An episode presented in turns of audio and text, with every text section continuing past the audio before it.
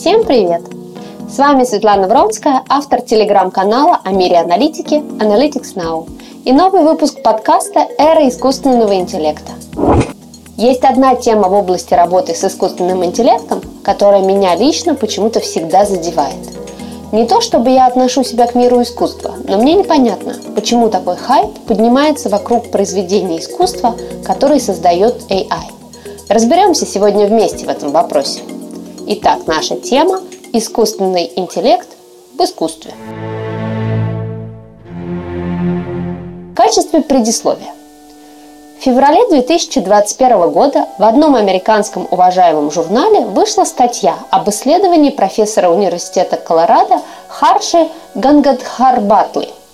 Профессора тоже давно занимает вопрос о роли искусственного интеллекта в области культуры. Поэтому он провел опрос, котором респондентам предлагалось угадать, какие из картины создал человек, а какие AI. 75% ошиблись атрибутируя пейзажи, созданные человеком, машинному разуму. Это означает, что нам все равно, кто написал картину, создал статую, придумал мелодию. Или нет? Не так все просто. Начиная поиск ответа о роли и значении и вообще необходимости искусственного интеллекта в нашей жизни, я пошла, естественно, в Google. Первое, что выпадает при соответствующем поисковом запросе, это ссылка на организацию или скорее ассоциацию, союз под названием AI Artists in Art – художники искусственного интеллекта в искусстве. Сами художники оказались не очень интересны, но на сайте выложена любопытная история вопроса. Как же ИИ проник в художественную среду? Началось все аж в 1763 году – Британский математик Томас Байес вывел формулу, дающую возможность оценить вероятность событий эмпирическим путем и пересчитать вероятность, взяв в расчет как ранее известную информацию, так и данные новых наблюдений. Это стало одним из первых подходов в будущем машинном обучении и истории развития искусственного интеллекта вообще. Следующая точка в хронологии – 1842 год. В этом году Ада Лавлейс графиня, между прочим, помогла Чарльзу Бэббиджу описать вычислительную машину и написала то, что можно считать первой рабочей программой для компьютера. Но, кроме этого, Ада предрекла, что будущее устройство будет не только производить вычисления, но и писать музыку и картины. Шагаем дальше, и мы в 20 веке. Карл Чапек употребляет слово «робот» в 1921 году, а во время Второй мировой войны случаются сразу три события – в Великобритании Алан Тьюринг придумывает свой знаменитый тест. Грей Уолтер создает первых роботов. А в США Уоррен Маккаллок и Уолтер Питц публикуют статью, которая стала базой для развития нейротехнологий и превратила язык психологии в средство описания машины и машинного интеллекта. Дальше стало модно писать о том, способны ли машины думать. Эдмунд Беркли в 1949, Айзек Азимов со своим «Я робот» в робот в 50-м. И, наконец, на конференции в университете Дартмута в 1956 году произнесены роковые слова «искусственный интеллект». А через три года еще одни слова «машинное обучение». Пропустим дальнейшие победы AI на других фронтах и посмотрим только на то, что он делал в области искусства. И, кстати, надо сказать, что до 2010-х примерно почти ничего не происходило – я думаю лично, что это связано с тем, что с помощью искусственного интеллекта пытались решить другие задачи, более важные, более коммерческие, возможно. Только в 1973 году есть один кейс, когда американский профессор Харальд Коэн создает Aaron, A-A-R-O-N, компьютерную программу, которая самостоятельно создавала картины. Причем мы до сих пор не знаем, правда это или нет.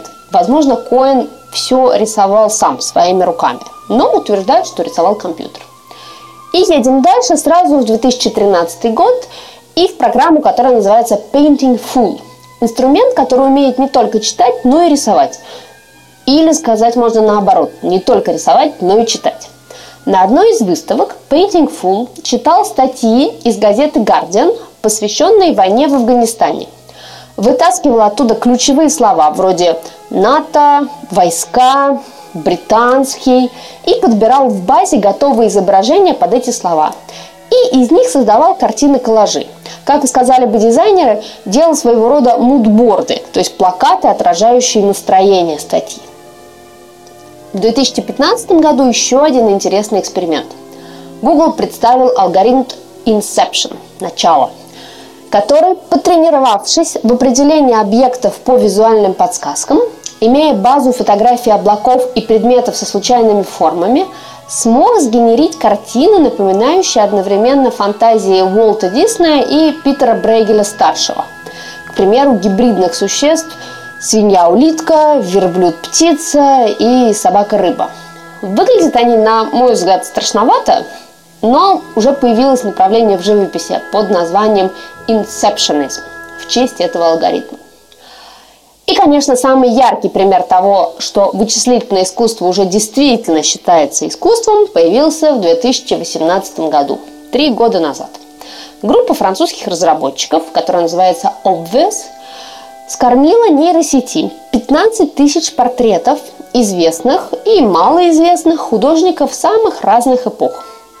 Что сделал алгоритм? Алгоритм нарисовал свои портреты и один из них, из этих портретов, который назывался и называется «Портрет Эдмонда Белами», был продан на аукционе Кристис за 432 500 долларов.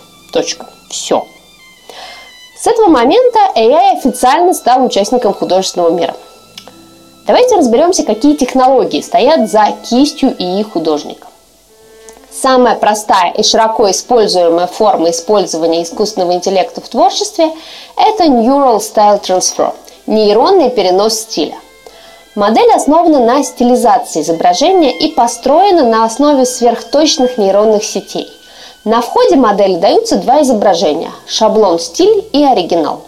При высокой стилизации алгоритм оптимизирует параметры таким образом, что результаты преобразования шаблона и оригинальна максимально близки – Вторая технология – Generative Adversarial Network – генеративно-состязательная сеть или GAN. Здесь используются две нейронные сети, одна из которых генерирует псевдослучайные образы из заданного набора распределений, а вторая определяет правдоподобие образа на основе тренировочного набора, то есть отвечает на вопрос, создан ли образ человеком. Ответ – да или нет.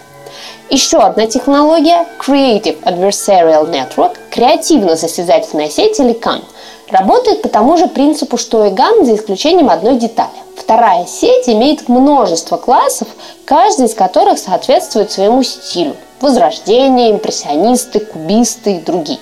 На выходе генератора остаются стилизованные образы под определенный период.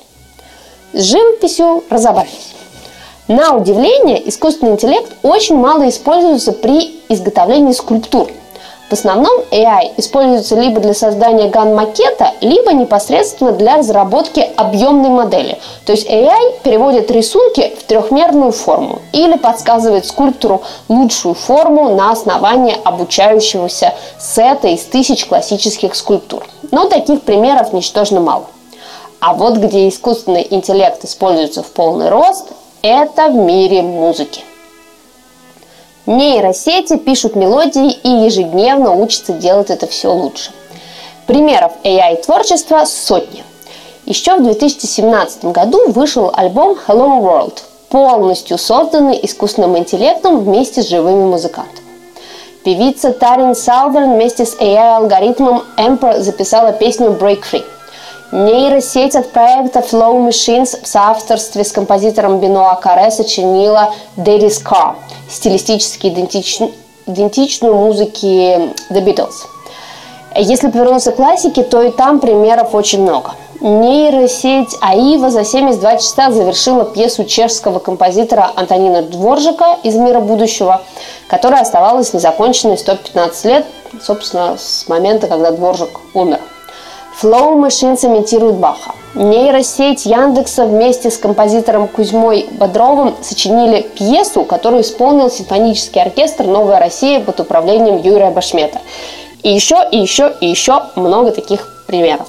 Как же работает искусственный интеллект при создании музыкальных произведений? Общий принцип заключается в том, что нейросеть смотрит в кавычках на огромное количество примеров, и учится генерировать что-то похожее. Да, это понятно.